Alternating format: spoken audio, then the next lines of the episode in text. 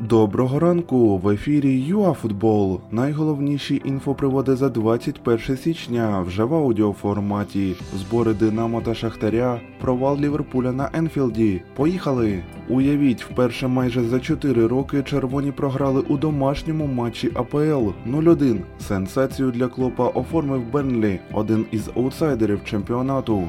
Таким чином, Ліверпуль не може виграти вже у п'ятому матчі першості поспіль. Чотири поєдинки поспіль чемпіони не забивають.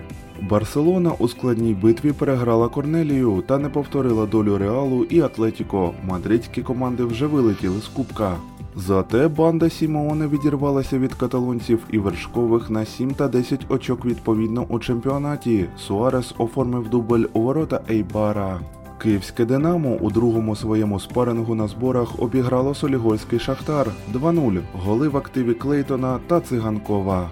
У першому поєдинку на зборах у Туреччині Шахтар розписав мирову із Лехом 1-1. Наступний матч у гірників із Лудогорцем вже завтра.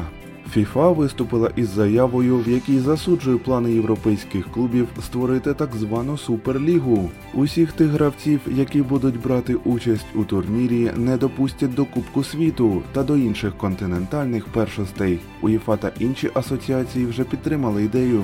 Керівництво Реалу не буде приймати рішення про долю Зінедіна Зідана після вильоту Мадрида з Кубку Іспанії.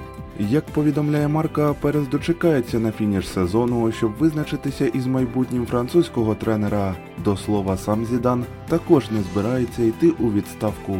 А на цьому ми закінчуємо наш короткий огляд за 21 січня. До нових ефірів ЮАФутбол.